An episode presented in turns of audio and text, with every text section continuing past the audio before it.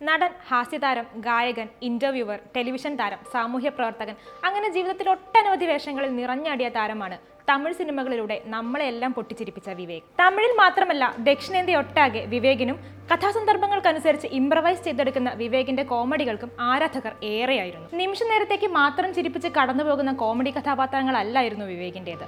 സമൂഹത്തിലെ ഉച്ചനീചത്വങ്ങൾക്കും ജാതീയതയ്ക്കും പാട്രിയാർക്കിക്കുമെതിരെ ആ കഥാപാത്രങ്ങൾ സംസാരിച്ചു. മസാല ആക്ഷൻ ചിത്രങ്ങളിൽ വരെ വിവേകിന്റെ കഥാപാത്രങ്ങൾ മൂർച്ചയുള്ള ആക്ഷേപഹാസ്യങ്ങളുമായി എത്തി ചിരിപ്പിച്ചും ചിന്തിപ്പിച്ചും കടന്നുപോയി. ഓരോ സിനിമയും എഴുത്തുകാരന്റെയും സംവിധായകന്റെയും വീക്ഷണങ്ങളാണെന്നിരിക്കലും ഷൂട്ടിംഗ് സമയത്ത് ഇംപ്രവൈസ് ചെയ്യുന്ന ഡയലോഗുകളിലൂടെ അദ്ദേഹത്തിന്റെ കഥാപാത്രങ്ങൾ നിലപാടുകൾ അറിയിച്ചുകൊണ്ടേയിരുന്നു. തൊണ്ണൂറുകളുടെ അവസാനത്തിലും രണ്ടായിരങ്ങളിലും വെള്ളിത്തിരയിൽ തിളങ്ങി നിന്ന വിവേക് കേരളത്തിലെ ഇന്നത്തെ യുവാക്കളുടെ കുട്ടിക്കാലത്തെ ഒഴിച്ചുകൂടാനാകാത്ത തമിഴ് സിനിമ ഓർമ്മയാണ്. എൺപതുകളിൽ സിനിമയിലെത്തി. തൊണ്ണൂറുകളിൽ വളർന്ന് രണ്ടായിരങ്ങളിൽ പ്രശസ്തിയിലേക്ക് ഉയർന്ന വിവേകിനെ പെട്ടെന്ന് സിനിമകളിൽ നിന്നും കാണാതായത് മലയാളികൾക്കിടയിൽ വരെ ചോദ്യങ്ങൾ ഉയർത്തിയിരുന്നു. ആയിരത്തി തൊള്ളായിരത്തി എൺപതുകളിൽ ചെന്നൈ സെക്രട്ടേറിയറ്റിൽ ജോലി ചെയ്തു വന്നിരുന്ന സമയത്ത് ഒഴിവു സമയങ്ങളിൽ മദ്രാസ് ഹ്യൂമർ ക്ലബിൽ സ്റ്റാൻഡപ്പ് കോമഡി ചെയ്തതാണ് തൂത്തുക്കുടി സ്വദേശിയായിരുന്ന വിവേകാനന്ദന് സിനിമയിലേക്ക് വഴി തുറന്നത്.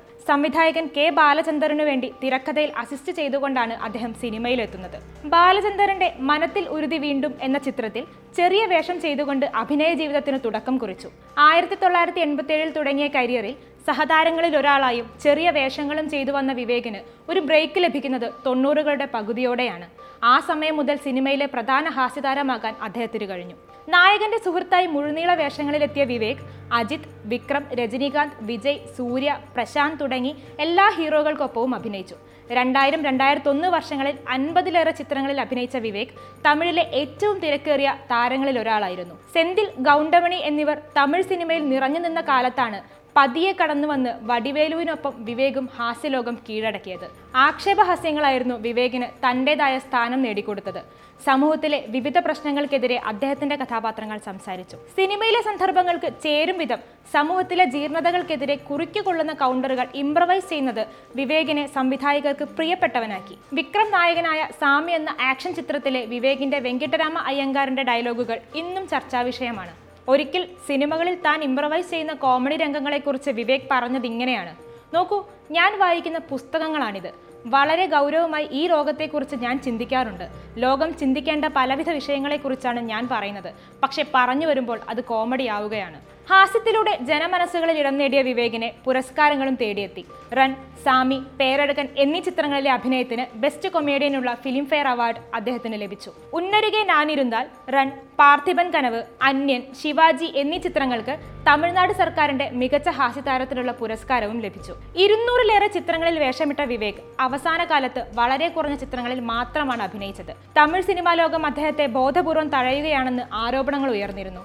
ഇതിനൊപ്പം മകന്റെ അകാല മരണവും വിവേകിനെ സിനിമയിൽ നിന്നും മാറി നിൽക്കാൻ പ്രേരിപ്പിച്ചുവെന്നും റിപ്പോർട്ടുകളുണ്ടായിരുന്നു. നടൻ സന്താനത്തിന്റെ വരവും തമിഴ് സിനിമയിലെ കോമഡിയുടെ രീതികൾ മാറിയതും രണ്ടായിരത്തി അഞ്ചിന് ശേഷമുള്ള വർഷങ്ങളിൽ വിവേകിന്റെ കരിയറിനെ ബാധിച്ചു.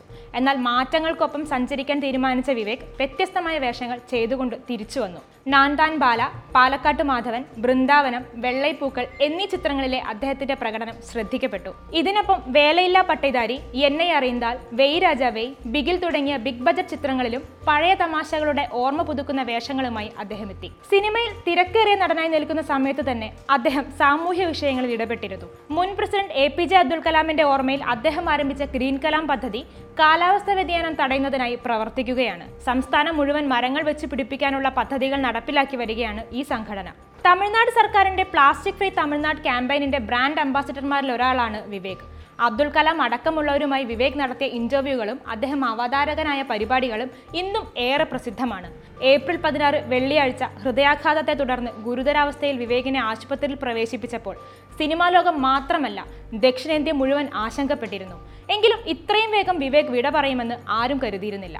നടൻ ദുൽഖർ സൽമാൻ പറഞ്ഞതുപോലെ വിവേകിനെ ഓരോ തവണ സ്ക്രീനിൽ കാണുമ്പോഴും നമുക്ക് ഏറെ പരിചയമുള്ള ഒരാളെ പോലെ തോന്നിയ നടനായിരുന്നു വിവേക്. അതുകൊണ്ട് തന്നെയായിരിക്കണം അദ്ദേഹത്തിന്റെ മരണം മലയാളികളെ അടക്കം ഇത്രയേറെ വേദനിപ്പിക്കുന്നത്. മാത്രമല്ല ഇപ്പോൾ വരുന്ന പല എഴുത്തുകളിൽ നിന്നും ഹാസ്യ നടൻ എന്നതിനപ്പുറത്തേക്ക് കൂടെ വളർന്നുയർന്നിരുന്ന വിവേകിനെ നമ്മളെല്ലാവരും തിരിച്ചറിയാൻ കൂടി തുടങ്ങിയിരിക്കുകയാണ്.